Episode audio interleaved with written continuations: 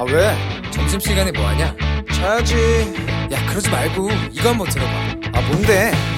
지금 당장 라디오를 켜봐 나른한 오후 깨울 시사 토크쇼 모두가 즐길 수 있고 함께하는 시간 유쾌하고도 신나는 시사 토크쇼 오태훈의 시사본부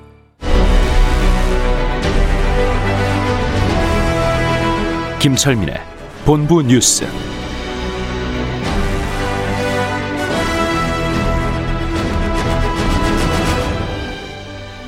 네, KBS 제1라디오 오태훈의 시사본부 2부 시작합니다. 이 시각 중요한 뉴스들 분석해드립니다. 본부 뉴스, 뉴스의 핵심을 짚어줍니다.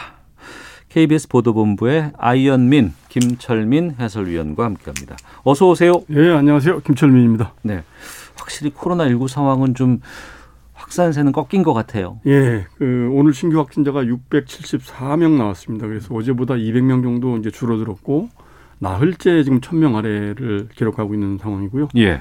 지금 닷새 만에 600명대로 떨어진 겁니다. 그래서 최근 일주일간 하루 평균 지역 발생 확진자도 765명. 그래서 700명대로 어제는 800명대 네네. 초반이었거든요. 이제 어. 떨어졌고요. 그래서 방역 당국은 이제 이번 3차 대유행이 서서히 진정되면서 완만한 감소세로 접어들고 있는 거 아니냐 이렇게 판단을 하고 있는데 네, 있는데. 다만, 예, 다만 이제 지금 국내에서 영국발 변이 바이러스 감염자가 이제 어제 확인이 됐거든요. 예, 예, 그 예. 일가족들이 다 이제 영국발 변이 바이러스인 걸로 확인이 돼서 음, 이런 부분들이 있고 그러기 때문에 지금 어, 시행하고 있는 사회적 거리두기 강화 조치라든지 특별 방역 대책은 당분간 계속 유지를 하겠다 이렇게 음. 밝혔습니다. 그렇군요. 예. 자, 일본군 위안, 위안부 피해자분들 일본 정부 상대로 승소했어요. 예, 이제 역사적인 판결이 나왔는데요. 네. 강제징용 피해자들에 의해서 이번에는 이제 종군 위안부 피해자들에 대해서도 그 일본 정부가 피해를 배상을 해야 된다. 이렇게 음. 이제 서울중앙지법 민사합의 34부가 오늘 내린 판결인데요. 어, 재판부는 고 배춘희 할머니 등 위안부 피해자 12명이 일본 정부를 상대로 제기한 손해배상 청구 소송에서 어, 일본 정부는 그 종군 위안부 피해자들에게 1인당 1억 원씩 지급을 하라. 위자료 명목으로 이렇게 해서 원고 승소 판결을 내렸습니다. 그래서 어, 이제 재판부는 판결문을 통해서 증거나 각종 자료 등을 종합을 해보면 피고들 불법 그러니까 일본 정부의 불법 행위가 인정이 된다. 네. 그 원고들은 상상하기 힘든 극심한 정신적, 육체적 고통에 시달린 것으로 보이고 그동안 피해를 배상받지도 못했다. 음. 어, 위자료 액수도 원고들이 청구한 1인당 1억 원 그 이상으로 보는 것이 타당하기 때문에 원고들 청구를 모두 받아들인다 이렇게 하면서 1억 원씩 배상을 해라 이렇게 판결을 내렸죠. 이게 이제 그 배춘희 할머니 등이 지난 2013년에 이제 위자료 지급을 하라고 이제 조정 신청을 냈는데 네. 일본 정부가 송달 받기를 거부를 해서 2016년에 정식 재판으로 넘겨졌고 어쨌든 그 조정 신청 낸 지 7년 반 만에 이제 나온 판결입니다. 7년 반 만에 나온 그렇게 거예요. 걸렸습니다. 그래서 그 특히 이제 주목할 점은 뭐냐면 그동안 그 이번 사안에 대해서 어 일본 정부 측은 이게 국가면 그러니까 이제 한 나라가 주권 행위를 소한 한 행위를 네. 다른 나라 법원이 소송으로 재단을 할 수가 있냐 이러면서 이제 주권 면제 원칙을 적용을 해야 된다 이렇게 주장을 해왔는데 네. 이번 사- 재판에 대해서 이제 제- 이번 사건에 대해서 재판부는 이 사건 행위는 일본 제국에 의해서 계획적 조직적으로 광범위하게 예, 저질러진 반인도적인 범죄 행위이기 때문에 어. 국제 강행 규범 위반이다. 네. 그래서 국가가 주권적인 행위를 했다 하더라도 국가 면제 원칙을 적용할 수 없고 어. 예외적으로 대한민국 법원에 그 피고 그 일본 정부에 대한 재판권이 있다고 본다 이렇게 이제 설명을 했습니다. 그래서 어 이번 사건이 그 원고들하고 이제 저 한일 양국이 지난 저 1965년에 맺은 청구권 협정이라든지 예. 2015년 박근혜 정부 때 그 맺어진 위안부 피해자 문제 협의 여기에도 적용 대상이 아니다. 어. 그렇기 때문에 그 위안부 피해자 할머니들의 손해배상 청구권이 인정이 된다. 이렇게 네. 이제 판시를 했습니다. 음. 이렇게 승소 판결은 받았지만은 이게 뭐 사실 그동안 시간이 7년 이상 걸리면서 그 원고들이 많이 돌아가셨습니다. 이제 실제로 대표 소송자인 배춘희 할머니도 2014년에 세상을 떠나셨고 예. 또 공동원고인 김군자, 김순옥, 유인왕 할머니 등도 이미 세상을 떠났습니다. 그 일본 정부가 배상을 해야 되는데 배상할 가능성은 어떻게 보세요? 지금 뭐 일본 정부는 당장 반발을 하고 있죠. 그래서 음. 이제 지금 오늘 판결에 그 항의하는 차원에서 남관표 일본 주재 한국 대사를 오전에 외무성에 초치를 해서 항의의 뜻을 밝혔습니다. 그래서 실제로 소송에서는 이겼지만은 대상을 어떻게 받을 수 있을지 이거는 앞으로 또 별개의 문제다 이렇게 볼 수가 있겠습니다. 네. 지금 미국 의사당 이 폭동 예, 예. 지금 전 세계에서 다들 깜짝 놀라기도 했고 뭐 예. 영화 아니냐 뭐 이런 얘기들도 나왔었는데 예. 사상자가 상당히 많이 나오고 있는 상황이에요. 예, 지금 어제까지 네 명 사망한 걸로 좀 나오고 있죠. 근데 지금 미 검찰이 트럼프에 대해서 수사 착수했다고요? 예, 예. 그 오늘 그 어쨌든 이번 그 의사당 난동 사태에 대해서 이제 선동을 한 그 책임이 있지 않느냐 네. 이렇게 해서 이제 이 부분에 대해서 오늘 어그 어, 미 현지 언론들이 네. 그 연방 검찰 그에 이제 어, 질의를 했습니다. 그랬더니 그 마이클 셔윈 워싱턴 D.C. 연방 검찰 검사장 대행이 이제 답변을 했는데 네. 그 현재 우리는 이 모든 행위자들을 다 들여다보고 있고 음. 이 체증된 내용이 범죄 구성 요건이 부합이 된다면 네. 대통령도 수사 대상에서 배제시키지 않겠다. 이렇게 해서 어. 지금 대통령의 선동 정황에 대해서 조사를 하고 있다. 이렇게 이제 얘기를 했고요. 예. 그 백악관 법률 고문인 텟 시벌론도 트럼프 대통령이 이번 연설로 인해서 의사당 폭동을 선동한 혐의가 적용이 될 수 있고 법률적 음. 문제가 될 수 있다 이렇게 경고를 했습니다. 네. 그래서 이제 검찰이 미국 연방 검찰이 이 트럼프 대통령의 그 난- 의사당 난동을 선동한 혐의에 대해서 이제 조사를 시작을 했다고 보면 되겠고요. 네. 미국 민주당에서는 트럼프 대통령 탄핵을 다시 추진을 하겠다 이렇게 어. 지금 공세를 벌이고 있습니다. 그래서 혐의가 두, 두 가지인데 이제 첫 번째는 어, 대선 결과를 뒤집으려고 소송을 남발하는 등 권한을 남용했다. 이게 음. 첫 번째고 두 번째는 이렇게 그 폭력적인 그 연설을 통해서 의회 네. 폭력 사태를 부추겨서 권한을 남용했다. 이 두 가지 혐의로 탄핵을 추진하겠다 이렇게 지금 밝히고 있습니다. 네. 그 의사당 난동 때문에 그 바이든 당선자 그 승리 확정 예. 이거를 못 했었는데 그 이후에 했죠. 확정이 됐죠. 그 이후에 어. 이제 어- 우리 시간으로 어제 밤에 네. 어, 이제 상하원 합동회의에서 이제 바이든 대통령을 이제 바이든 당선인을 이제 차기 대통령으로 공식적으로 이제 확, 확인을 했죠. 그래서 음. 확정이 됐고 그 이후에 네. 트럼프 대통령이 이제 본인에 대한 그 비난 여론이 거세지니까 오늘 아침에 그 트위터 영상 메시지를 통해서 대선 패배를 승복하는 듯한 이런 발언을 했습니다. 그래서 음. 그 오늘 트위터 영상 메시지를 통해서 이제는 의회가 대선 결과를 인증을 했고 네. 또새 행정부가 1월 22일에 이제 출범을 할 것이다. 음. 이제 이제 본인의 관심은 순조롭고 질서 있게 빈틈없이 정권 이양을 보장을 하는 것이다 이렇게 얘기를 해서 사실상 대선 패배를 승복하는 듯한 이런 발언을 했습니다. 네. 마지막 하나만 좀 짧게 예. 보겠습니다. 청와대 감찰반 김태우 전 수사관 네 개 혐의에 대해서 유죄 나왔네요. 예, 그동안 이 김태우 전 수사관이 특감반원으로 있으면서 그 친여권 인사들에 대한 여러 가지 첩보 네. 뭐 이런 이런 내용들을 그 언론에 누설을 했죠. 네. 그래서 이 부분이 이제 공무상 알게 된 비밀을 누설했다 이래서 어 기소가 됐었죠. 음. 그 이제 직무상 공무상 비밀 누설 혐의로. 네. 근데 수원지법 형사일 단독 재판부가 오늘 이제 1심 선고를 내렸는데 징역 1년에 유죄다. 이렇게 음. 하면서 이제 다만 집행유예 2년을 선고를 했는데 그 김태호 전 수사관이 어 청와대 특별감찰반으로 근무를 하면서 그 친여권 인사들 그러니까 우윤근 전 우윤근 주 러시아 대사의 뭐 비위 첩보라든지 예, 예. 김상균 철도시설 공사 공단 이사장 비위 첩보라든지 이런 감찰 자료들 비밀들을 이제 언론에 여러 차례 누출을 했는데 음. 물론 이런 그 비위 의혹을 누출을 했고 이 폭로 내용 중 일부가 이제 사실로 드러나서 관련자들이 기소가 됐지만 네. 그거 그렇다고 해서라도 이 폭로 자체가 정당성을 부여받을 수는 없다. 음. 어, 이, 이 직무상 취득한 비밀을 누설함으로 인해서 청와대의 인사권이라든지 이제 감찰권이라든지 이런 부분에 그 기능이 저해가 됐다. 이런 부당하다 이렇게 봐서 이런 행위가 정당성을 부여받을 수는 없다 이러면서 유죄를 선고를 했습니다. 알겠습니다. 본부 뉴스 KBS 보도본부의 김철민 해설위원과 함께했습니다. 고맙습니다. 네, 고맙습니다.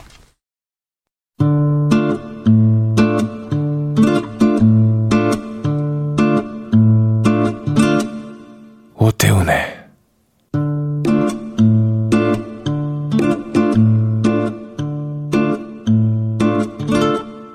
시사본부 네, 1시 10분 마트였습니다. 시사본부는 청취자 여러분들의 참여 기다리고 있습니다. 샵 9730으로 의견 보내주시면 되고요. 짧은 문자 50원, 긴 문자 100원, 어플리케이션 콩은 무료로 이용하실 수 있습니다. 팟캐스트와 콩 KBS 홈페이지를 통해서 시사본부 다시 들으실 수 있고 유튜브를 통해서도 만나실 수 있습니다. 일라디오 혹은 시사본부 이렇게 검색하시면 영상으로도 확인하실 수 있습니다. 금요일에는 한 주간의 언론 보도를 분석하고 비평하는 시간이죠. 와치독 감시견 시간이 있습니다.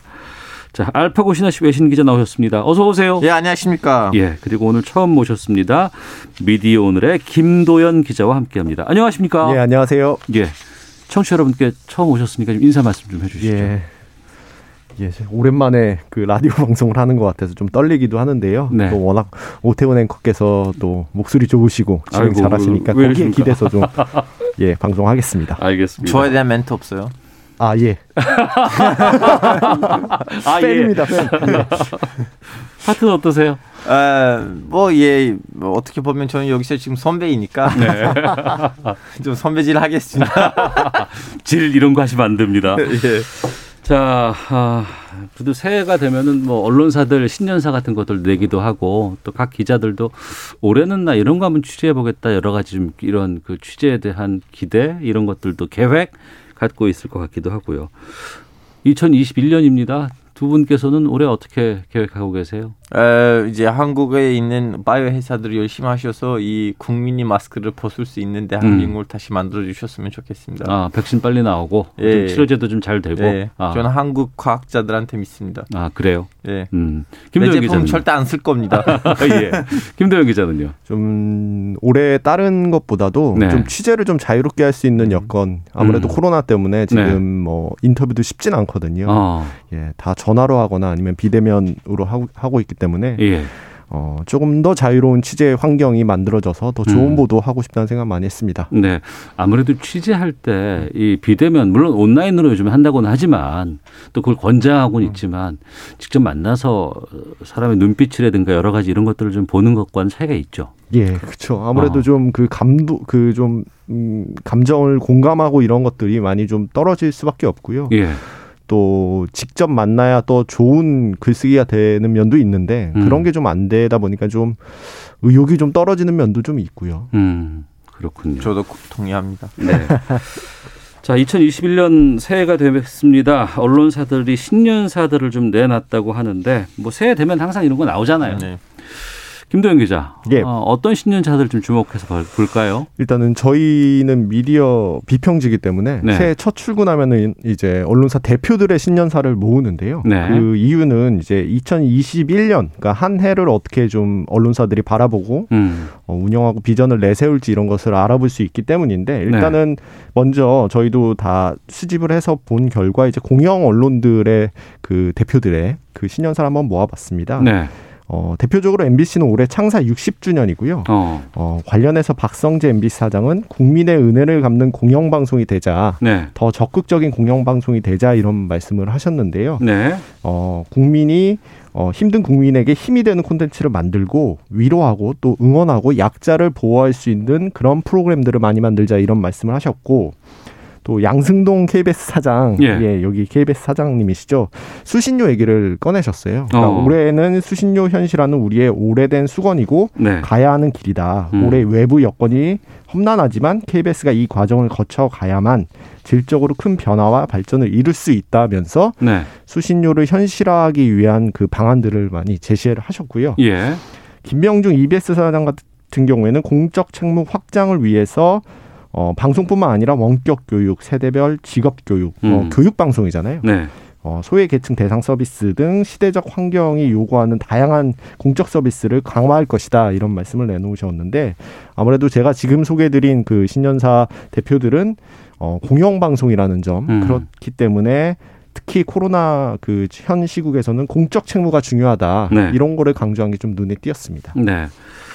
좀 인상적인 신년사 낸 곳은 어디 꼽을 수 있을까요? 저는 이 한겨레 신문을 좀 꼽았는데요. 네. 그러니까 일반적으로 저희가 알기로는 우리가 알기로는 한겨레는 신문사잖아요. 네. 근데 어 한, 한겨레 김현대 사장께서는 방송 사업 진출을 준비하겠다 이런 말씀을 하셨거든요. 한겨레가요? 예, 한겨레는 오. 신문사인데 예, 예. 그래서 이분이 좀 찾아보니까 지난해 취임 취임을 하실 때 아. 그 우리는 장기적으로 종합 편성 채널에 도전한다. 종편의 한겨레가 도전한다. 예, 이런 아. 말씀도 하셨거든요. 예, 예. 현재 한겨레가 유튜브 방송을 통해서 음. 그 어, 컨텐츠를 이제 제공하고 있긴 한데 네. 뭐 유튜브야 뭐 여- 여러 방송 네. 신문사들이 다 하고 있으니까. 더 예. 큰 플랫폼을 생각하고 있는 건 아닌지 이런 어. 점에서 좀 주목이 됐고 예. 또 다른 관점에서는 그 MBN과 매일경제신문의 사주인 장대한 매경 회장, 매경그룹 회장의 신년사도 저는 좀 다른 의미에서 좀 그, 눈여겨봤는데 그쪽이 상당히 좀 곤혹스러운 상황이기 때문에 예. 예, 예, 예. 그런 이 민감하거나 좀 예민한 얘기들 어. 그 부- 부분들은 좀 빠졌고요. 다- 음. 다만 이제 그 부동산 얘기를 좀 하셨는데 그 올해 7월에 이제 매경이 어 MBN 미디어 시티라는 곳이 완공이 된다고 합니다. 그러니까 네. 부동산 사업을 통한 그 수익을 강조하시는데 음. 언론사들이 이제 수익을 창출할 곳을 아무래도 부동산 쪽에 좀 focusing을 맞추는 언론사들도 있다. 어. 그런 차원에서 조금 눈여겨봤습니다. 예. 네. 6개월 정지 먹었는데 그쪽이 아, 지금 어떻게 될지 좀 보도록 하겠습니다. 수익을 좀 다른 데로 한번 돌려보는 그런 관점인 것 같기도 하고요. 예. 그 외신에서도 신년사 같은 거 내죠. 선생님 사실은 저도 너무 신기한 건 뭐냐면 이 신년사라는 그 정통이 동양에 있어요. 아, 아 그래요? 왜그 해외에 있는 뭐 외신 뭐 사장님들이 그냥 음. 대충 새해 복 많이 받으세요 이거예요. 아. 신년사가 너무 짧아요. 어. 길지도 않아요. 뭐 예. 예를 들면 한 해에 너무나 중요한 사건이 터졌다면 음. 뭐 예를 들어 어떤 중요한 사건을 터졌는데 그때 그 언론사가 잘못했거나 네. 아니면 에, 뭐 무슨 선거가 있었는데 아니면 또 중요한 사건이 있었는데 그 언론사가 압도적으로 너무나 큰 성공, 공을 세웠다면 그러면 그 공에 대한 음. 언급이거나 아니면 실수에 대한 사과를 한 거지 이렇게 뭐, 뭐 새해가 됐다 그래서 예. 뭐 왜 한국에 있는 그 언론사 사장님들이 왠지 좀 약간 원내 대표처럼 음. 길게 이렇게 신년사를 하는데 그런 정통이 해외에 없어요. 음. 네. 동양에서만 있는 좀 특징적인 것이다. 예. 아, 좀, 뭐좀 뭐라고. 언론사 오너십이 좀 강하다 보니까 어. 또 그리고 사장의 리더십이 되게 그 한국 언론의 상징적이라서 네네. 이 전통이 되게 오랫동안 계속되고 있는 것 같습니다. 그렇죠. 아, 그리고 또 웃긴 거 뭐냐면 한국에 있는 언론사 사장들 오래 사장직을 유지하지 못하잖아요. 그렇죠. 어. 해외에서는 한 번 사장 되면 예. 큰 문제를 일으키지 않는 한 음. 이제 리더십이니까 네. 마치 좀 약간 스티브 그렇죠. 잡스처럼 팀 쿡처럼 음. 가요. 네. 몇 년씩 가요. 음. 지난 한 해는 뭐 코로나라는 특징적인 상황이 모든 것을 다 뭐 지금 흡수해버린 상황이긴 합니다만 2021년 올해 미디어 시장은 좀 어떤 변화들 예상돼요? 하나씩만 좀 꼽아본다 그러면은 알파고 기자부터. 에, 이제 코로나 시대로 들어가다 보니까 이제 비대면이 조금 더 이제 우리 뭐 아젠다에 음. 많이 들어갔잖아요. 이미 지금 언론 이제 해외 사례를 말씀드리는데 아마 어느 정도 한국도 비슷하겠지만 이미 뉴 미디어 음. 에, 이- 이렇게 뭐 뭐라고 해야 되나 신 신미디어 신 언론사들이 이미 기존에 있었던 언론사들이 위협하고 있었는데 네. 이 비대면 시, 시기를 겨, 걸치면서 해외에 있는 언론사들이 조금 음. 더이 신미디어들 이렇게 라방이라든가 네. 아니면 노튜브라든가 음. 아, 이 시장을 어떻게 좀 되는지 음. 그러니까 언론사라는 개념이 상당히 많이 무너졌어요. 예. 이제 예. 유튜브도 언론 활동을 하고 있는 것이고 페이스북이라든가 예, 여러 가지 다양한 새로운 뉴미디어들이 네. 언론의 역할을 하고 있기 때문에 그렇군요. 김도영 기자는 저는 말씀하신 대로 OTT나 뭐 이런 넷플릭스 같은 그 음. 강대한 도전으로 인해서 어, 경제적으로 역시 어려울 한 해가 될 거라는 예상을 하나 했었고요. 네. 또그 김동훈 한국 기자협회장 신년사도 한번 봤는데 그분은 이제 포털의 권력화를 하루빨리 해소해야 된다 이런 말씀을 하셨거든요. 네.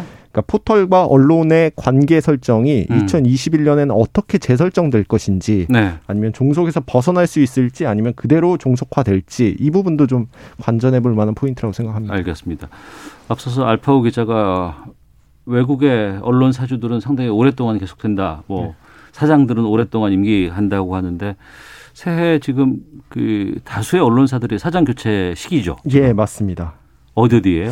대표적으로 연합뉴스 사장이 3월에 교체가 되고요. 예. 연합뉴스 하면 이제 국가기관 뉴스 통신사라고 하죠. 음. 근데 이 부분에 그 지금 현재 조성부 사장의 임기가 3년인데 올해 3월 끝나고요. 예. CBS도 이제 4월에 차기 사장 선임 일정이 있습니다. 음. 그리고 서울신문도 5월에 있고요. 예. 그리고 YTN 경우에도 어 9월 올해 좀 하반기이긴 합니다만은 9월까지 어 현재 정찬영 사장의 임기는 9월까지고요. 예. 그리고 이곳 KBS 그 양승동 사장의 임기도 음. 올해 11월까지라서 네. 올 한 해 이제 뭐 공적 소유의 언론사라든지 아니면은 어 민간 소유의 언론사라든지 그 음. 사장 교체의 시기가 맞물려서 각 회사나 아니면 언론계에서도 굉장히 주시하고 있는 상황입니다. 그러고 보니 3년 전에 상당히 좀 시끄러웠던 예. 시기가 좀 있었죠. 알겠습니다. 주간 미디어 비평하고 있습니다. 와치도 미디어 오늘의 김도현 기자, 알파고 신하시 외신 기자와 함께 말씀 나누고 있습니다. 아, 4월 보궐선거 앞두고 있습니다. 지금 예능 프로그램에 서울시장 출마가 예정된 정치인들이 출연을 했고 이것 때문에 화제라든가 논란 낳고 있다고 해서 그 부분 좀 짚어보도록 하겠습니다. TV조선의 예능 프로그램 아내의 맛에 나경원 전 의원 가족이 출연을 했고 어, 지금 중기부 박영순 장관도 여기에 나온다고요? 김동 기자? 예, 10 아, 나경원 그 전 의원은 5일에 나왔고요. 예. 12일에 이제 박영선 장관이 나오는데 음. 이게 원래 그 선거의 일정 기간 동안은 네. 그 보도나 토론 그 외의 방송에 출연하면 안 되는 규정이 있는데요. 그렇죠. 예. 어, 이게 원래 90일 전까지로 알고들 계세요. 네. 그러면은- 보궐선거는 조금 좀 유예가 예, 되나요? 60, 60일까지인데 어. 근데 이제 90일까지로 하면은 나경원 의원은 되고 네. 박영선 장관은 안 되는 상황이어서 저희가 어. 좀 확인을 해보니까 예. 60일 전 재보선 예. 어, 같은 경우는 그래서 이제 두 분이 출연하는데 자체는 규정상 문제가 없는 그런 음. 상황입니다. 네. 뭐 정치권에서 활동하는 사람들 예능이라든가 다양한 프로그램에 출연할 수는 있어요. 네. 어, 근데 좀, 어, 그것을 곱지 않은 시선으로 좀 보는 시각도 분명히 존재를 하거든요. 네. 알파고 기자는 어때요? 알파 기자도, 예. 예. 저는 이 주제에 대해서 상당히 오픈마인드예요. 왜냐하면 아, 아, 예. 정치인 예능에 나오면 안 된다는 거 살짝 좀 약간 한국, 양 일본이 좀 동양에 있는 좀 약간 살짝 양반 음. 에, 사고 마인드가 강하신 분들한테 있긴 한데 해외에서는 네. 오히려 완전 반대이고 음. 트럼프를 어느 나라의 대통령으로 만드는 거는 이제 교습생이라는 예능 방송이 있었거든요. 예, 예, 예. 한 시즌이 한 이- 일곱 개네 정도 갔어요. 음. 그 예능 방송에 이제 이제 뭐라 해야 돼 주인공이었는데 네. 이제 그걸로 사실은 대통령 당선됐다는 평가가 있어요. 그 음. 예능 방송 덕분에. 네, 네.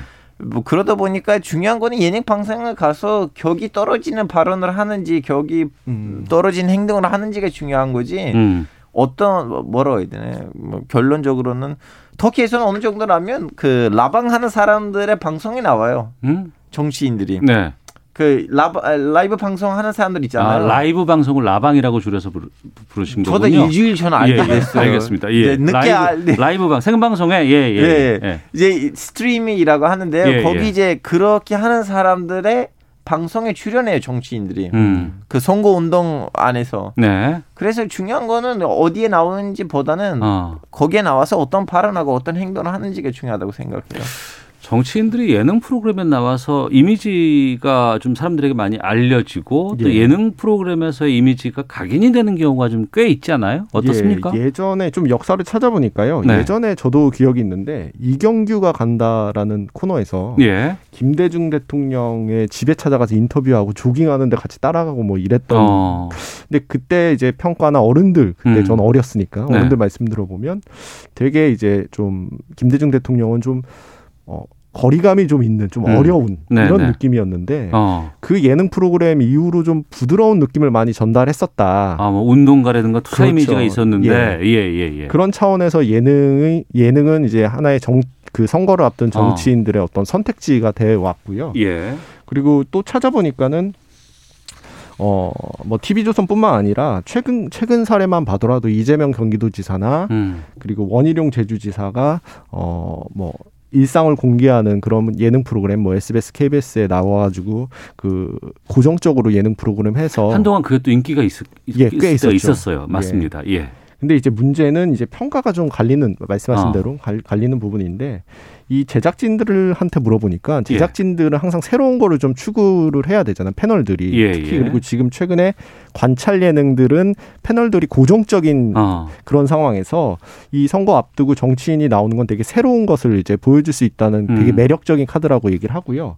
그리고 어 반대로 정치인들이나 캠프 입장에서는 이 지금 선거를 앞둔 상황에서의 어떤 기사나 홍보가 필요한데 네. 그 방송의 영향력과 또 음. 예능이라는 그 대중성을 이게 굉장히 좀 매혹적인 음. 그런 선택이라고 얘기를 하더라고요. 그게 예. 이제 맞물려서 이렇게 방송이 되는 것 같습니다. 앞서 알파고 기자가 그 트럼프 대통령도 당선에 그 음. 예능 프로그램이 상당히 기여를 했다라고 네. 좀 아, 평가를 했잖아요. 다른 무슨 보도라든가 아니면 이렇게 라, 라디오에서 인터뷰와는 달리 예능 같은 경우에는 이미지가 좀 왜곡된다거나 어떻게 그렇죠. 좀 계획해서 그런 이미지대로 만들 수도 있잖아요. 네. 그 부분 어떻게 보세요? 그건 이미 이미 뭐 그 선거 운동을 했을 때도 그렇게 어. 하는 거 아니에요? 원래 어. 좀 약간 자기네 이미지를 절대로 시장에 안 가는 정치인들이 예. 원래 그렇잖아요. 어. 절대로 들어가지도 않은 시장에 예. 들어가서 거기 있는 할머니들을 악수하는 음. 정치인들이 평소에 그렇진 않잖아요. 네. 그래서 저는 다를 바 없다고 다를 생각해요. 바 없다. 김도영 기자는. 저는 저도 예능은 예능으로 보자는 음. 주의가 되게 강한데요. 네. 문제는 이제 그 방송이 공공재고 전파를 쓰는 성격이 있다 보니까 또 음. 우리 어 지금 현행법상 방송법이라는 게 또 존재하고 네. 그리고 그 방송법이 만들어진 지가 오래되지 않았습니까? 그렇습니다. 그러니까 아무래도 좀 규제 자체가 되게 낡은 것들인데 음.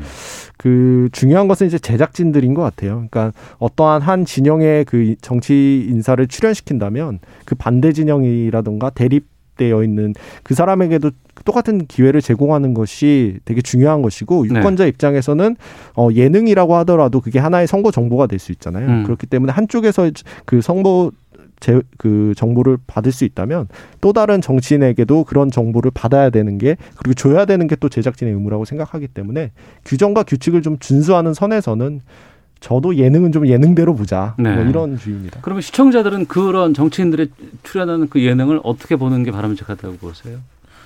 사실은 시청자들이 어떻게 봤으면 좋겠는 것보다는 음. 정치인들이 이건 일종의 도박이라는 걸 알아야 돼. 왜냐면 여기는 한국이니까 네. 그 예능에 나왔다는 것만으로 뭐 기자나 호감이었다가 아 뭐야 격 떨어지게 하는 음. 자기네 팬들도 있을 거고 네. 오히려 더 호감이 생길 수도 있는데 그렇죠. 이거는 시청자들이 어떻게 봤으면 음. 좋겠는 것보다는 네. 정치인들이 이걸 잘 생각하고 나왔으면 좋겠어요. 음. 김도영 기자도 같은 생각이에요? 예, 근데 이제 예전과 다른 게 시청자들의 어떤 뉴스 literacy 능력이라고 해야 될까요? 음. 그 예를 들면 예능에서 어떠한 발언을 했을 때 네. 그걸 바로 검증하는 게 기자들보다 빠른 게 요즘 시청자들이라서 요즘은 그렇습니다. 맞습니다. 저는 오히려 정치인들이 이렇게 도박을 한다면 예능까지 나온다면 음. 예능뿐만 아니고 아프리카 BJ들의 방송에 나왔으면 더 파급력이 있을 거 라고 저는 음. 봐요. 아프리, 아프리카 방, 뭐 방송. 왜냐하면 지금 방송? 한국에서 예. 투표를 안 하는 사람들이 젊은이들이거든요. 어. 젊은이들의 투표를 받는 사람 당선되는 구로- 구도가 됐는데 어. 뭐 젊은이들의 투표를 뭐 받으려면 아프리카 BJ들 방송에 나와야 되면 유튜브 채널들에 나와야 돼요. 그 판단은 뭐 정치인들이 하실 것 같고요. 아. 아, 저뭐 대변인으로 뭐 모실 정치인들이 있으면 연락처 남겨드릴게요. 알겠습니다. 자, 여기까지 듣도록 하겠습니다. 아, 와치도 미디어 오늘의 김도현 기자 오늘 처음 나와주셨고요. 또 자만 아메리카의 알파고 시나시 외신 기자 두 분과 함께했습니다. 두 분 오늘 말씀 고맙습니다. 네, 감사합니다. 감사합니다. 헤드라인 뉴스입니다. 중대재해 발생 시 기업과 경영자 처벌을 강화하는 중대재해처벌법이 국회 법사위를 통과했습니다. 여야는 중대재해처벌법을 오늘 오후 열리는 국회 본회의에서 처리할 예정입니다. 최근 한 주간 국내 발생 하루 평균 환자 수가 700명대로 내려오는 등 코로나19 3차 유행 상황이 정점을 지나 감소세에 접어든 것으로 분석됐습니다. 코로나19 백신 접종 과정을 담당할 코로나19 백신 접종 추진단이 오늘부터 가동됩니다. 추미애 법무부 장관이 서울 동부구치소에서 코로나19 집단 감염이 발생한 것과 관련해 국민께 대단히 송구하다면서도 할 수 있는 적절한 조치를 했다고 말했습니다. 지금까지 라디오 정보센터 조진주였습니다. 이어서 기상청의 송소진 씨입니다.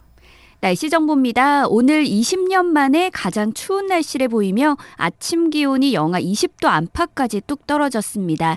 한낮에도 서울이 영하 10 도, 광주 영하 5도, 제주 영하 1도 등으로 전국이 영하권을 벗어나지 못하겠고요. 바람 때문에 체감 추위는 더하겠습니다. 오늘 아침이 이번 추위의 최대 고비였습니다. 내일부터는 기온이 조금씩 오르겠는데요. 그래도 주말까지는 영하 10도를 밑도는 강추위가 계속 이어질 전망입니다. 서해안과 제주도 울릉도 독도는 모레까지 눈이 계속 이어지면서 폭설이 예상되고요. 그 밖에 전국은 대체로 맑겠지만 무척 건조 건조해서 불 조심하셔야겠습니다. 추위가 이어지는 동안은 미세먼지 농도가 계속 좋음 단계를 유지할 전망입니다. 현재 서울의 기온은 영하 12.4도입니다. 날씨 정보였습니다. 이어서 이 시각 교통 상황을 KBS 교통정보센터 이승미 씨가 전해드립니다. 네, 이 시각 교통 상황입니다. 제주 지역에 폭설이 쏟아지면서 천백도로와 516도로 등 통행이 전면 금지되고 있습니다. 또 김포에서 제주로 가는 항공기는 결항입니다. 미리 운항 정보 확인하고 출발하셔야겠습니다. 고속도로엔 고장난 차가 많습니다. 수도권 제일순환고속도로 구리에서 일산 쪽으로 별내나들목에서 의정부 나들목 사이 1차로에 고장난 차가 있고요. 이후 일산에서 판교 방향, 중동에서 송내까지 정체고 수암터널 4차로에 고장 고장난 차가 있습니다. 영동고속도로 강릉 방향으로는 군자분기점 부근 4차로에서 고장난 버스를 처리하고 있어서 차로 변경에 유의하셔야겠고요. 서울시내 강변북로 일산 쪽으로 고장난 차 여파 때문에 반포대교에서 마포대교 쪽 밀리고 있고요. 구리 방향으로 서강대교에서 고장난 차가 있는 원효대교 부근을 지나 동작대교까지 막힙니다. 양화대교는 남단에서 북단 방향 4차로 막고 사고를 처리하고 있습니다. KBS 교통정보센터였습니다. 오태훈의 시사본부는 여러분의 소중한 의견을 기다립니다. 짧은 문자 50원, 긴 문자 100원의 정보 이용료가 되는 샵 9730, 우물정 9730번으로 문자 보내주십시오. KBS 라디오 앱 콩은 무료입니다. KBS 라디오 오태훈의 시사본부. 지금 여러분은 대한민국 라디오 유일의 점심 시사 프로그램을 듣고 계십니다. 네, 대한민국 유일의 점심 시사 프로그램입니다. 그리고 어, 저희 시사본부에는 금요일에는 금요 초대석이라는 대한민국 최고와 함께하는 인터뷰 시간이 있습니다. 2021년에 어, 금요 초대석 첫 번째 초대석에 모실 분이 있었습니다. 있습니다. 이분이 오신다는 소식을 들으신 분들이 지금 왜 안 나오시냐 계속 메시지를 많이 주고 계시는데 안승후님께서 형님 언제 나오나요? 이제 곧 나오나요? 그리고 아이디 밥튼훈님께서 화이팅 이렇게 보내주시고 오늘 방송 녹화합니다. 동희 데이지님 누구 누구 누구 누구 짜잔 김흐더님도 녹화한다고 말씀해 주셨는데요. 자 바로 모시겠습니다. 가수 김장훈 씨와 함께합니다. 어서 오십시오. 네, 안녕하세요. 새해 복 많이 받으세요. 새해 복 많이 받으십시오. 올해는 뭐 최소한 작년보다는 좋을 테니까 예. 희망감을 갖고 시작합니다. 어. 2021년 딱 맞았을 때 기분도 좀 남다르셨을 것 같아요. 아, 저는 31일부터 밤새면서 계속 연습을 해봤고요. 아 그래요? 저는 그냥 1년 중 하루입니다. 어. 뭐 크리스마스건 뭐건 예. 1년 중 하루. 크리스마스 때는 구세군 활동도 하시고 막 하셨더라고요. 예. 어. 제가 전화해서 예. 아 이게 아막 이렇게 봉사활동을 연말에 쭉 하면서 좀 따뜻하게 하고 이렇게 좀 마음의 보험을 들고 올해로 넘어오려고 했는데 다 취소가 돼서 네. 찾아서 찾아서 제가 몇 개 했죠. 그러니까 저희도 김장훈 씨가 구세군 활동을 한다더라라는 얘기를 듣고 코로나 상황에서 구세군을 하나라는 궁금증이 있었어요. 오히려 그거는 이제 좀 멀리 떨어져서 하니까 그렇죠. 예. 가장 적합한 나눔이라고 할 수 있죠. 예. 올해 그 작년 말이었군요. 네. 1TV 아침마당에 네, 출연을 네, 네. 하셨습니다. 어, 가수라는 말보다 기부천사라는 말이 먼저 떠오르는 분이다. 네. 지금까지 기부한 금액이 200억이 넘는다. 네. 기부 금액이 200억이 넘는데 월세를 밀렸다더라. 어, 잘못하면 캐릭터 잡힐 것 같아. 김장으로 아 서- 월세 석달 뭐 이런. 예, 예, 예, 예. 아니 그게 왜냐하면 예. 사실 사, 사람들 입장에서 보면 이상할 것 같기도 해요. 예, 그동안 예. 뭐 가수고 한데 어. 근데 저는 다 어렵잖아요 지금. 다 어렵죠. 그 저도 사실 뭐 하는 게 하나도 없거든요. 예. 아직은 어. 그 어머님 편하게 사시는 집만 마련해 드렸고 네. 그러니까 저도 올해 10분의 1 이하로 줄었으니까 어. 당연히 재정적으로 딸리죠. 그렇죠. 그러니까 보통 사람처럼 밀릴 수도 있는 거고. 예. 근데 또 다행히 또 어떻게 되겠지 했더니 또 행사가 들어와서 벌어서 갚고 어. 또 건물주가 오히려 그 건물주가 그랬대요. 그래서 아, 진짜로 없긴 없나 보네요. 그분이 그러더래요. 우리 저 대표한테. 아, 방송을 보시고 아니 그 저 밀린 거. 아, 밀린 걸 보니까 아, 김장훈이 월세를 밀려 네. 아, 이러면서 진짜 이 정도인가 싶은 건물주가 네. 예, 예. 그래서 되게 저는 좋은 분을 만나서 어. 아주 고맙습니다. 아주. 예. 근데 그냥 일반적인 분들이 생각하실 때는 네. 여유가 있을 때 기부하는 거 아니냐 이렇게 생각할 수도 있거든요. 그건 뭐 사람은 사람이 두 명 있으면 예. 마음은 수만 개가 나올 수도 있는 거잖아요. 음. 사람은 이렇게 딱 정해지질 않잖아요. 예, 예. 그래서 저는 일반론적으로 뭐 이러니까 이렇다, 뭐 하니까 뭐 한다, 어. 뭐 행복은 뭐 예를 들어 좋은 직장 가고 뭐 이런 거를 생각을 안 하고 살아서 예. 그냥 제가 행복하면 행복, 어. 저만의 이유. 예. 그래서 그냥 뭐 여유 있건 없건 상관없고 어 이거 해야 되겠다 하면 하는 거죠. 힘들지만 내가 없지만 그래도 기부를 하면 참 행복하다라는 느낌이 중요한 거 아니겠어요? 그렇죠. 힘들지가 않아서요. 그러니까 어. 제가 예. 사전에서 하나 최근에 네. 깨달음 깨달음으로 이제 나눔 활동을 하면서 변화하는데 음. 가장 최근에 제 가치관의 버전이 희생은 없다. 예, 예. 그러니까 어떤 사람이 보면 어, 어떻게 저렇게 사나 희생하는 것 같지만 음. 그 사람은 행복해서 사- 하는 거거든요. 네. 그리고 제가 본인 좀 챙기라고 하는데 저 지금 제가 본인을 챙기는 거예요. 어. 왜냐하면 챙긴다는 거는 제가 행복해야 하잖아요. 그렇죠. 근데 저는 예. 제가 사랑하는 사람들 챙기고 좋아하는 거 보는 게 제일 행복하거든요. 어. 저조차고 하는 거지 다시 보면은 예. 자기를 위한 거예요 결국 사람은. 주변에서 그동안 그런 것에 대해서 여러 가지 얘기를 해 주시지 않았었을까 싶거든요. 근데 오히려 저는 예. 감사하기도 한 게 가족들은 어. 놀랍게도 단 한 번도 저한테 뭘 요구해 본 적이 없고 예. 그리고 그냥 항상 엄마도 제가 이제 요즘에 이제 몇 년 쉬어서 음. 뭐좀 제가 좀 잘 좀돈좀 벌고 할게요 그랬더니 야 무슨 그런 거 신경 쓰냐고 네가 해준 게 있는데 어. 그냥 너 이렇게 사는 게 어, 음악하는 놈이 그렇게 돈의 노예가 되면 되겠냐 예, 예. 우리 그냥 자랑스럽고 어. 왜 네가 식구들까지 짊어지고 그렇게 하냐 그래서 예. 어 이제 어떤 때는 가족이 원수일 수도 있잖아요 근데 예, 저는 예. 정말 우리 가족은 정말 선량한 사람들 같아요 어. 딱 엄마 누나 둘이 다거든요 예, 예. 이제 매형들 뭐 어. 조카들인데 조카도 뭐 술 한잔 하면 저한테 전화해서 뭐 친구처럼 넋두리도 하고 어, 삼- 난 삼촌 믿어 뭐 이러기도 하고 어. 아, 정말 좋아요 가족. 어, 조카가 삼촌 믿어 그럼 얼마나 좋아요. 예. 네. 어. 근데 삼촌 믿어 하는 게 돈을 좀 벌어서 달래는 건가? 그렇습니다. 3629님, 김장훈님 정말 존경스럽습니다. 정말 쉬운 일이 아닌데요. 항상 건투하십시오. 강명희님, 앙, 처음 알았어요. 작은 집이라도 하나 장만하고 그 다음에 기부도 하세요. 마음이 짜네요. 정말 대단한 분입니다. 오빠 짱 이렇게 보내주셨어요. 고맙습니다. 이제 뭐 그 그런 거에 대해서 아예 신경이 끊어져 가지고요. 음. 여행 그리기님은 와 이젠 월세 김장훈인가요? 정말 대단합니다라고 지금 앞에다가 뭔가 캐릭터를 좀 붙. 근데 저런 건 있어요. 한 하는데. 6년을 제가 자의 반 타의로 쉬었더니 예. 음, 아 내가 내 의지와 상관없이 일을 못하면 나는 직업 가수니까 음. 어, 돈을 못 벌 수도 있구나. 네. 그러니까 좀 마지막 기회다 생각하고 좀 챙겨서 어. 주변 지인들은 좀 챙겨놓고 예. 그 다음에 뭐 내 마음대로 살든가 해야겠다 이런 어. 생각 갖고 있습니다. 예.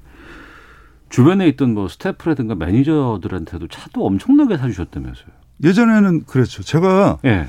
의외로 그런 게 있어요. 이렇게 뭐 나눔 같은 거 하면 되게 뭐 무슨 고결하고 이럴 것 같지만 어. 되게 속물적인 면도 많아서 속물적인 나눔도 있다. 아니요. 제가 그런 게 많아요. 아, 예, 그러니까 예. 이런 거예요. 그러니까 싫은데 예. 저는 그렇게 안 사는데 예. 차 같은 거 좀 좋은 차 타야 좀 대접받고 이런 거 있잖아요. 예, 예. 근데 아무래도 이제 제 주변에 음악하고 이러면 어. 그 장인이나 장모들이나 예, 예. 이렇게 하면 좀 그럴 거 아니에요. 다른 어. 보내면 우리나라 그게 음악 예. 연주인이 예, 그러니까 예, 예. 야, 너 좋은 차 끌고 가 집에. 아. 장인 장모한테 그냥 딱 예, 가서 예, 그러면 예. 야, 내 딸이 괜찮나?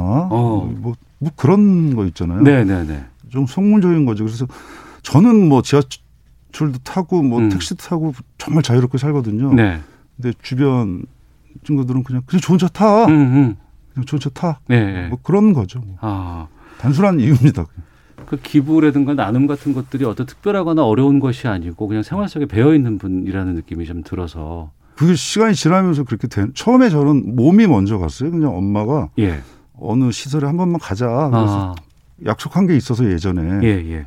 그래요. 그리고 갔다가 아. 갔다 와서 이제 아이들이 눈이 밟혀서 음. 그래서 제가 항상 얘기하는 게 누구 어쩌고 저쩌고 하면 한 번만 오면 돼. 한 번만. 네, 네. 한 번 오면은 그거는 어. 계속 오게 돼 있습니다. 그리고 또 평소에 관심을 갖는 부분들에 대해서는 얘기도 상당히 거침없이 많이 해주셨잖아요. 네네네. 뭐 세월호가 있었을 때도 네. 활동도 해주셨고 최근에 독도와 관련해서도 다양한 활동도 하고 계신 것으로 보면 많이 있더라고요. 복귀하면서 예. 어 정치 시사적이거나 어. 흑백이 나뉘는 부분은 뭐가 어찌됐든 그냥 안 가는 거로 어. 표현 안 하고 저는 그냥 제 힘이 예. 여러 가지로 쓸 수 있는데 어. 그 힘을 그쪽은 분노잖아요. 예, 예, 예. 원천이 어. 나눔은 사랑이거든요. 예, 예. 이왕이면 사랑 쪽으로 가서 다 쏟자. 어. 애들이랑 밥 먹고 예. 이런 쪽에 시간 있으면 쓰는 게 저도 건강하고 예, 예. 아 저도 정신적으로 너무 힘들었어요. 진짜 싸우다 싸우다 이제 정말 아 정말 그 어떻게 해서 6년 쉬는데도 너무 좋더라고요. 예, 예. 세상 안 보니까 어. 그래서 그 시간을 잘 보내서 지금 저는 제 삶에서 네. 가장 평안하, 평안하고 좋습니다. 한동안 몸이 안 좋으셨다는 얘기를 들었었어요. 몸보다는 제가 성대 결절이 예, 예. 세 번째로 와서 어. 그거 극복하느라고 한 2년 걸렸는데 예. 지금 완전히 극복했고요. 예. 네, 좋고 어. 그리고 이제 공황장애는 말씀드린 대로 완치를 했습니다. 네. 공황장애는 완치되는 병입니다. 아, 그래요? 예. 어. 제 주변에도 많아요. 힘들어 하는 분들이 꽤 계세요. 근데 그거는 약은 꼭 드셔야 되고요. 예, 예. 그리고 제가 봤을 때 음. 어, 저한테 가끔 이렇게 전화가 네. 예를 들어 여자 연예인인데 이렇게 전혀 모르는 분인데 올 때가 있어요. 음. 바로 제가 여보세요. 너 누군데? 아예 증세가 어떠세요? 바로 무- 이제 물어보시는 거죠. 어. 그 병원 가에 겁나시니까 예, 예. 예 약 잡아드리고 어. 이런 경우 있거든요. 예. 그래서 완치되고요. 어. 오히려 좀 성숙의 전환점으로 삼을 수도 있을 것 같아요. 음. 내가 좀 너무 잘못 살았나? 어. 좀 온화하게 해보자라든가. 예. 그렇습니다. 예. 자, 누들 마법 떡볶이님께서 조금 전에 고속도로 로맨스 들었습니다. 노래 어. 정말 좋습니다. 사둘둘둘번 쓰시는 분께서 말씀 들으면 정말 행복하고 따뜻합니다. 감사합니다. 라는 문자 보내주고 계십니다. 2021년 새해 첫 시간 금요 초대석 기부천사 가수 김장훈 씨와 함께 합니다. 공연은 꾸준히 하셨죠? 네, 요즘에는 뭐 다들 하니까 랜선 했는데 네. 조금 제목을 화려강산 프로젝트라고 해서 화려강산 프로젝트. 예, 이게 뭐냐면은 포스트 코로나를 대비해서 네. 어, 관광 내수 진작 프로그램이에요. 예, 아, 이게 이제 예. 작년에 재작년에 일본을 거의 안 갔잖아요. 우리 많이 안 갔잖아요. 네, 네, 안 갔죠. 네. 느낌상 정서상 베트남도 많이 안 갈 것 같아요. 어, 근데 문제는 그게 국내로 오는 게 아니라 예. 다른 외국 지역으로 빠져나가는데 어. 요즘 이날치가 낸 관광이 예, 예, 엄청나게 됐는데 이 안에서 뭔가 어. 좀 마련해야겠다 싶어서 네. 지자체랑 얘기해서 거기 유명한 지역 에 가서 공연을 하고 예. 제가 화보까지 찍어요. 예, 예. 그래서 그거를 뮤직비디오로 만들어서 홍보자료를 드리고 어. 그래서 그런 걸 좀 갖춰 놓으면 예. 좀 지자체 입장에서 좀 나중에 껄끄러울 것도 같아서 저는 재능 기부를 하고 음. 그러면 이제 스탭들 한 70명 들어오거든요. 네, 네. 주면 예술계도 어려우니까 어. 재난 지원금식 이 되는 거죠. 그러니까 다 좋은 거죠. 그러네요. 저만 안 받으면 다 좋은 거예요. 나중에 뭐 감사 걸릴 거긴 또 그런 게 굉장히 공무원분들은 그렇죠. 예, 예. 그것 때문에 또. 논란도 많았고 네. 또 그래서 제가 아 나중에 어쩌고저쩌고 하는지 그냥 제, 저만 안 받으면 되는 거죠. 그랬더니 음. 아, 그럼 깔끔하죠. 어. 근데 뭐 아 됐어요. 그럼 그냥 다 그냥 놀아주고. 월세도 내셔야 되잖아요. 그 근데 또 다른 거 제가 개인적으로 하는 거로 어. 그래서 저는 뭐 충분히 제일 쓸데없는 게 진짜 연예인 공적 걱정이라고 손흥민 골 결정력 걱정이에요. 그 왼발 오른발 다 얼마 전에 얼마나 멋있게 넣었습니까? 150골 진짜. 김장훈 씨 90년대 후- 중후반에 활동하는 이런 공연 영상이나 모습을 보고 있으면 네. 그때 규모가 어마어마했잖아요. 막 어마어마했죠. 하늘을 날려 네. 나- 날아다니고 네. 막 관중석에서 완전히 지금 거의 BTS급의 그랬던 분인데 그 이후에 이렇게 활동들을 보면 작은 무대, 친근한 무대, 네. 지역에 있는 무대, 학생들의 무대, 여러 가지 노동 현장들의 무대 네. 그런 곳에서도 무- 상당히 많은 무대들을 소화하시더라고요. 그게 뭐냐면요. 예, 제가 이제 연출 감독을 하다 보니까 예, 아 정말 그 지쳤어요. 그것도 그 음. 장비 세팅과 네. 3일 동안 온 힘을 다해서 해서 건물을 지었다가 허물 때 허망함과 대형 무대를 했을 때, 예. 예, 예. 그리고 너무 그 컨디션 다운되니까 노래는 또 노래대로 안 어. 되고 예, 예. 그래서 그냥 제가 그런 얘기 했거든요. 어. 큰 무대는 공연장이 큰 게 아니라 그냥 예. 감동 관객의 감동에 달려 있어서 어, 그래서 메르스 때 제가 참고하고 지나갔을 때 재래시장이 제일 타격을 입었거든요. 예, 예, 전국 재래시장 다니면서 어. 그 메르스 지나간데 예, 예. 반평 콘서트라고 제가 18군데를 했어요. 반평 콘서트. 네. 딱 그냥 반평짜리 평상이랑 마이크 두, 마이크 하나에 스피커 두 개만 놔두시라고. 어, 그러면 젊은 애들 한 천 명씩 와가지고 예, 예. 그게 제일 큰 무대였죠. 사실 반평짜리지만 예. 의미로 따지면 그렇죠. 주경기장보다 그게 그런 철학이 이제 나이 들면서 변하는 거죠. 아. 근데 코로나 지나고 예. 내년쯤에 한번 그래도 한 번은 큰 무대 같은 네, 것들 좀 한번 한번 해보시면 어떨까? 쟁여놓은 연출들이 워낙 많아서요. 예, 재규는 연출. 제대로 한번 새로운 쪽으로 또 한번 예. 기발한 쪽으로 아, 지금 연구하는 건 구름에다 영상을 때리는 걸 연구하고 있거든요. 아 그러면은 그 화면에 네, 영상을 영상을 구름에다 따- 네. 때린다고요? 8K로 10만 안시면 3km 정도 중구름 정도에다가 맺혀요. 해보니까. 예, 예, 예, 예. 근데 일본 와, 이거 기발하다 진짜. 아니 맨날 올림픽 보면 바닥에만 해서 예. 아, 이제 좀 지겹지 않나 그래서 스- 구름을 스크린으로. 네. 아. 그 습도만 있어도 되거든요. 예, 예. 그리고 그 저, 저운, 중운, 고운 이렇게 있어서 낮은 구름은 하늘이 예. 낮아질 때 있잖아요. 그냥 예. 맺혀요. 그거. 근데 그 날씨를 다 고려를 해야 되잖아요. 근데 웬만하면 맺혀요. 그거는 아, 습도만 그래요? 있어도. 예. 어. 인공 구름 같은 거 갖다 이렇게 좀 아, 그것도 좀 염두에 두셨나 봐요. 그런. 욕심이 있어서 그래도 하면은 음. 새로 간만에 큰데 하면은 전혀 남들이 안 했던 거좀 예. 해줘야 되지 않나요? 좀 어. 그런 기대치도 있으신 것 같아서 많은 분들이 그걸 기다리고 있을 것 같습니다. 아주 그냥 진짜 한번 아 진짜 아주 요즘에 15시간씩 연습하거든요. 예, 예, 예. 소리 잘 나오는데 아주 정말 아 정말 사람들이랑 눈 마주치고 공연 한번 하고 싶어요. 어. 모든 그 뮤지션들이나 아티스트들이 그 지금 그 갈망이 있잖아요. 작년에 소방 매, 이제 매년 말에 슈퍼히어로라고 소방관 콘서트를 하는데 네, 네. 그 작년에 그때 좀 괜찮아서 사회적 거리두기 좌석제로 40분이 있었어요. 예, 예. 와 40명의 그 노랫소리와 박수가 아. 오 진짜 그 소름이 어 그 정말 못 잊을 것 같아요. 예. 그리고 우리나라 그 공연에 좀 이렇게 특수한 부분들이 있잖아요. 감성 같은 것들. 네. 이를테면 이제 외국인 뮤지션들이 온다고 했을 때 떼창 같은 거 딱 하고 있는 거 이런 거 보고 있으면 네. 상당히 지금 돌아봐도 전율이 느껴지거든요. 그, 그 bootleg이라고 하잖아요. 예. 객석 찍은 거. 어. 그 서울 트랙이 제일 비싸요. 예. 가수가 노래를 못 하니까. 그 외국 애들도 다 알아요. 어. 그러니까 그 방송 나가서 막 욕을 해요. 음. 일본 막 애들 조용하잖아요. 네, 네. 서울 어. 짜요. 뭐 그러면서 막 자기들끼리 그런 거 나오더라고요. 근데 그런 부분들을 이 코로나 때문에 다 우리가 놓치고 살고 있기 때문에 근데 지금 뭐 생활적으로 사실 저는 이런 말 자격 없는 게 저는 그냥 있든 없든 행복해요. 그런 음. 자신 있고 근데 기획사 쪽은 정말 지금 다 굶어 죽게 생겼거든요. 공연 기획사는. 예, 예. 근데 그런 걸 차치하고 얘기를 하자면 어. 그냥 철학적으로 얘기하면 음.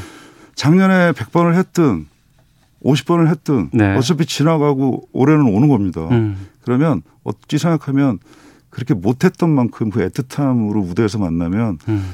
훨씬 더 감동적인 순간을 맞이하지 않을까. 그 한순간을 기다리는 거죠. 네. 박규영님, 와, 구름 스크린 진짜 신박하네요. 소녀님, 김장훈 씨 공연 빨리 보고 싶습니다. 2583님, 유튜브로 영상 보고 있어요. 얼굴도 정말 동안이세요. 전영우님, 부끄럽게도 김장훈 씨가 이 정도 훌륭한 분인지 몰랐네요. 정말 존경합니다. 건강 항상 빌어드리겠습니다. 라는 의견도. 그 사람은 자숙을 좀 해야 돼요. 그래서 사람 되나 봐야지. 어. 어, 새로운 음원 갱생을 지난해 발표를 하셨어요. 갱생. 예. 그 노라조의 슈퍼맨 쓴 친구가 예. 저를 생각하면서 쓴 곡이어서 음. 그냥 뭐 좀 재밌고 희망적인 노래죠. 제목이 갱생이네. 예. 어. 갱생. 의미가 있을까요?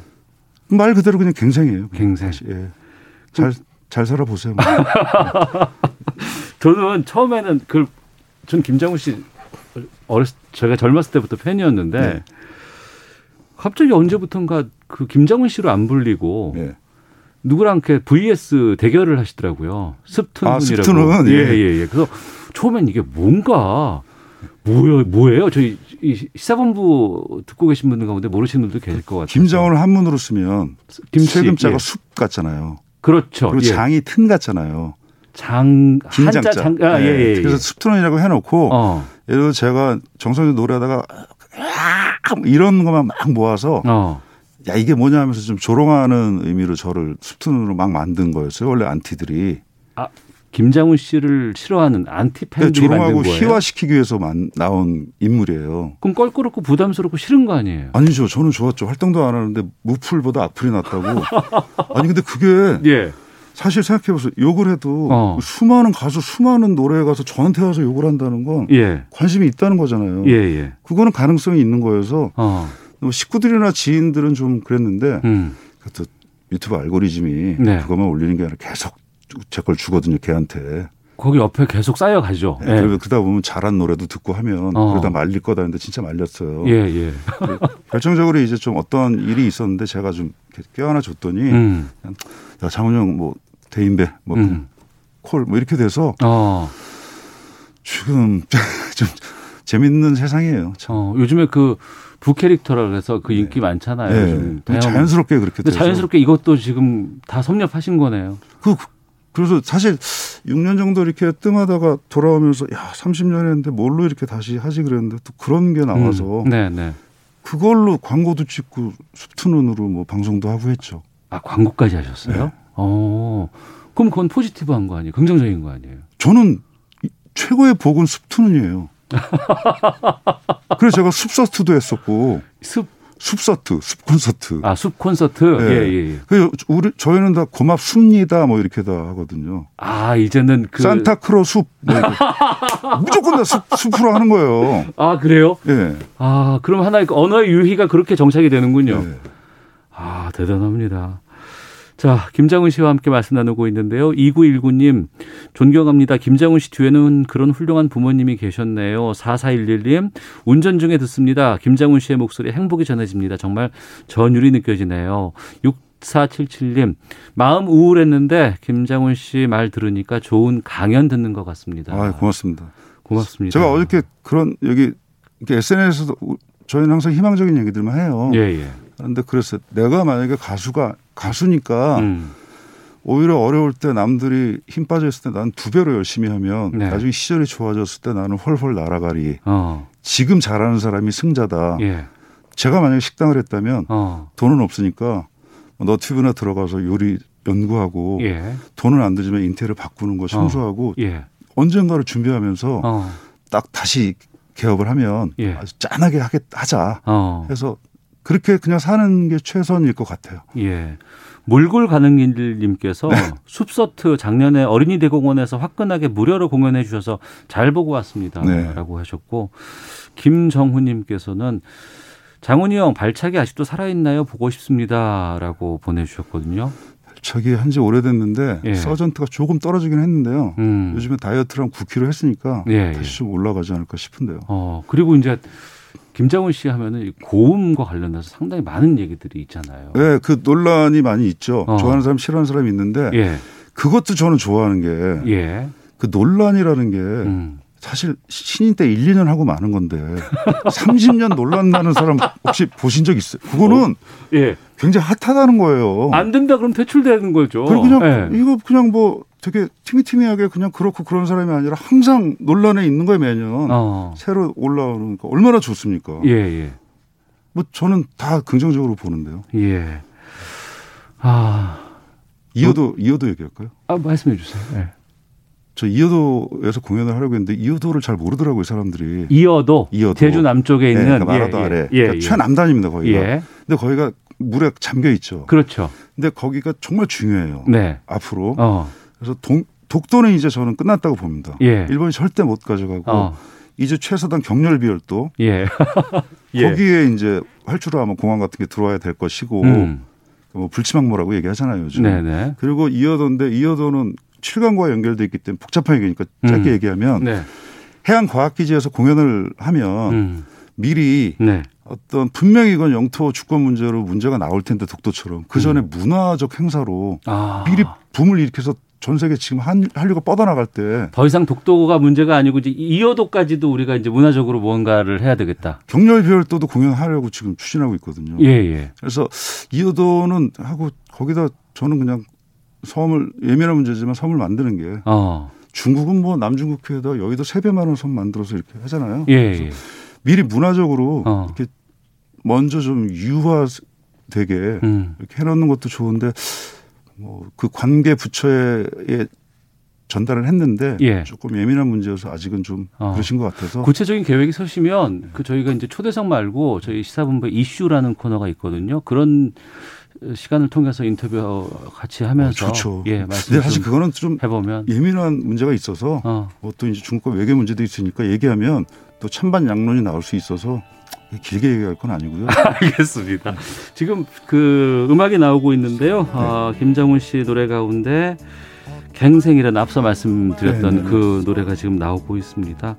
이 곡 들으면서 인사드려야 될 것 같거든요. 앞으로 계획 끝으로 좀 말씀을 더 해주신다 그러면 공연 같은 것 말고도 계획은 그냥 계속 노래하는 거고 음. 시저, 상황에 따라서 순리대로 네. 그때그때 최선을 다하는 삶을 산다는 거 말고는 어. 그 요즘에 영상 튜브를 열심히 하고 노래 계속 올리거든요. 예, 예. 라이브로 그러니까 많이 들어와서 어, 응원해 주시면 제가 노래로 좀 많이 위로해 드릴게요. 알겠습니다. 김장훈 씨발 그 대형 콘서트 그동안 못 말랐었던 콘서트 꼭 좀 볼 수 있는 날 왔으면 좋겠습니다. 아주 그냥 아 걸리기만 하면 아주 이번엔 아주 그냥 아주 구름에다 그거 한번 진짜 치- 제가 한번 찍어볼게요. 세계 최초로 예. 진짜 멋있을 것 같아요. 응원드리겠습니다. 네. 자, 지금까지 김장훈 씨와 함께했습니다. 고맙습니다. 힘들 내세요. 예, 시사본부도 인사드리겠습니다. 다음 주에 뵙겠습니다. 안녕히 계십시오.